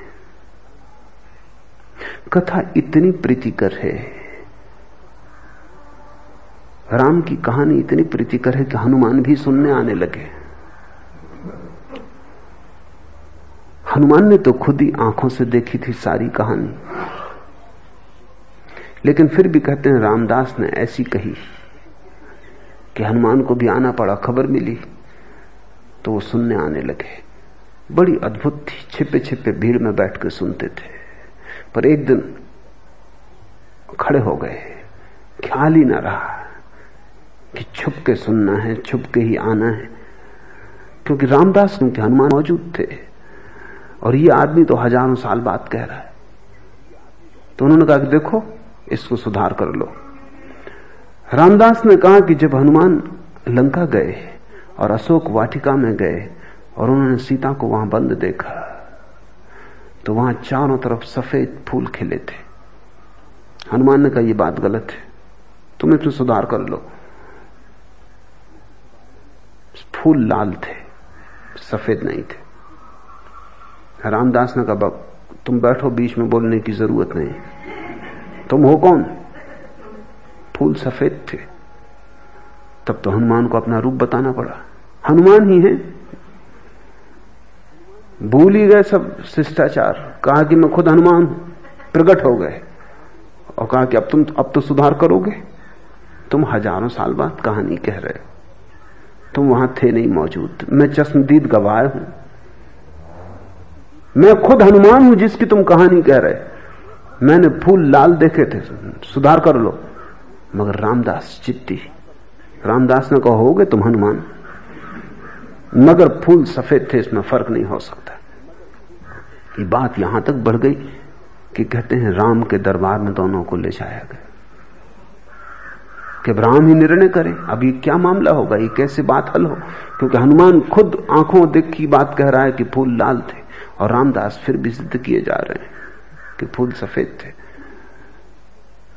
राम ने हनुमान से कहा कि तुम माफ़ी मांग लो। रामदास ठीक ही कहते, फूल सफ़ेद थे। हनुमान तो हैरान हो गए, उनको तो हद हो गई। ये तो कोई सीमा के बाहर बात हो गई। मैंने खुद देखे, तुम भी वहाँ नहीं थे।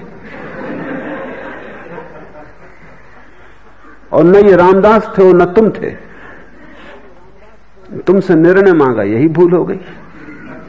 मैं अकेला वहाँ मौजूद था। सीता से पूछ लिया जाए, वो मौजूद थी। सीता को पूछा गया, सीता ने कहा, हनुमान, तुम क्षमा मांग लो। फूल सफ़ेद थे। संत झूठ नहीं कह सकते। होना मौजूद, न होना सवाल नहीं। अब रामदास ने जो कह दिया, वो ठीक ही है, फूल सफ़ेद ही थे। मुझे दुख होता है कि तुम्हें गलत होना पड़ रहा है। तुम ही अकेले एकमात्र गवाए हो। मैं भी थी, फूल सफ़ेद ही थे। रामदास ने कहा तो कोई षड्यंत्र मालूम पड़ता है, कोई साजिश मालूम पड़ती। मुझे भली भांति याद है। राम ने कहा, तुम ठीक कहते हो। तुम्हें फूल लाल दिखाई पड़े थे, क्योंकि तुम क्रोध से भरे थे। आँखों में खून था। जब आँखों में खून हो, क्रोध हो तो सफ़ेद फूल कैसे दिखाई पड़ सकते?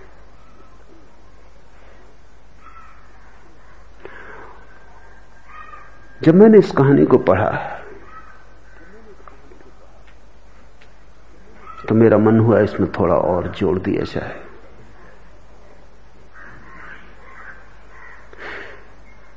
क्योंकि फूल वहाँ थे ही नहीं। अगर हनुमान की आँखों में खून था इसलिए लाल दिखाई पड़े तो ये रामदास के मन में एक शुभ्रता है जिसकी वजह से सफ़ेद दिखाई पड़ रहे हैं। फूल वहाँ थे नहीं। मैं तुमसे कहता हूँ, राम भी गलत है, सीता भी गलत है। और रामदास भी गलत है। फूल बाहर नहीं है, तुम्हारी आँख में ही खिलते हैं। कांटे भी बाहर नहीं, तुम्हारी आँख में ही बनते हैं, निर्मित होते हैं। तुम्हें वही दिखाई पड़ जाता है जो तुम देख सकते हो। अब तुम पूछते हो, आनंद की दशा में क्या बस फूल ही फूल है? न तुम्हें आनंद की दशा का पता है, न तुमने कभी फूल देखे कांटे क्या एक भी नहीं? अब तुम्हें पता ही नहीं तुम क्या पूछ रहे हो। जिसके भीतर आनंद का आविर्भाव हुआ है, उसके बाहर सिर्फ़ आनंद ही आनंद होता है, फूल ही फूल होते क्योंकि जो तुम्हारे भीतर है, वही तुम्हारे बाहर छा जाता है। तुम्हारा भीतर ही फैल के बाहर छा जाता है। तुम्हारा भीतर ही बाहर हो जाता है। तुम जैसे हो, वैसा ही सारा अस्तित्व हो जाता है। बुद्ध के साथ सारा अस्तित्व बुद्ध हो जाता है। मीरा के साथ सारा अस्तित्व मीरा हो जाता है। मीरा नाचती है तो सारा अस्तित्व नाचता है। बुद्ध चुप होते हैं तो सारा अस्तित्व चुप हो जाता है। तुम दुख से भरे हो तो सारा अस्तित्व दुख से भरा है। तुमने कभी ख्याल भी किया होगा, तुम परेशान हो, दुखी हो, चाँद को देखते हो, उदास मालूम होता है। उसी रात तुम्हारे ही पड़ोस में कोई प्रसन्न है, आनंदित है, उसी चाँद को देखता है और लगता है आनंद बरस रहा है। तुम्हारी दृष्टि ही तुम्हारा संसार और मोक्ष का अर्थ है सारी दृष्टि का खो जाना न सफ़ेद न लाल। जब कोई भी दृष्टि नहीं रह जाती तुम्हारी, तब तुम्हें वो दिखाई पड़ता है जो है। उसको परमात्मा कहो, निर्वाण कहो। साधु को भी जो दिखाई पड़ता है वो है नहीं, असाधु को भी जो दिखाई पड़ता है वो है नहीं। शैतान को जो दिखाई पड़ता है वो है नहीं, संत को जो दिखाई पड़ता है वो है नहीं। जो है वो तो तभी दिखाई पड़ता जब तुम्हारी कोई भी दृष्टि नहीं होती। तब तुम कुछ भी नहीं कहा। क्योंकि वो भी दृष्टि है। फूल हैं, ऐसा भी नहीं कहा। कांटे हैं, ऐसा भी नहीं कहा। क्योंकि कांटे तुम्हारी दुख की दृष्टि से पैदा होते थे। आनंद तुम्हारे आनंद की दृष्टि से पैदा हो रहा है। कांटों में भी तुम थे, फूलों में भी तुम हो। एक ऐसी भी घड़ी है निर्वाण की। जब तुम होते ही नहीं, तब एक परम शून्य है। इसलिए बुद्ध ने कहा, निर्वाण। परम शून्यता जहाँ कुछ भी नहीं है, जहाँ वही दिखाई पड़ता है जो है, अब उसे कहने का कोई उपाय नहीं, क्योंकि उसे कांटा कहो तो गलत होगा, फूल कहो तो गलत होगा, उसे सुख कहो तो गलत होगा, दुख कहो तो गलत होगा। कांटा चुभता है वस्तुता, और फूल केवल आशा में होता है, ये एक दशा, फिर एक आनंद की दशा है, जब चारों तरफ़ फूल होते हैं। कांटे सब खो गए होते हैं। कहीं कोई कांटा नहीं दिखाई पड़ता। लेकिन कांटा संभावना में छिपा होता है। क्योंकि फूल अगर है तो कांटा कहीं संभावना में छिपा होगा। फिर एक तीसरी परम दशा है, न कांटे हैं, न फूल है। उस परम दशा को ही आनंद कहो। वो सुख के पार, दुख के पार, कांटे के पार, फूल के पार। आज इतना है।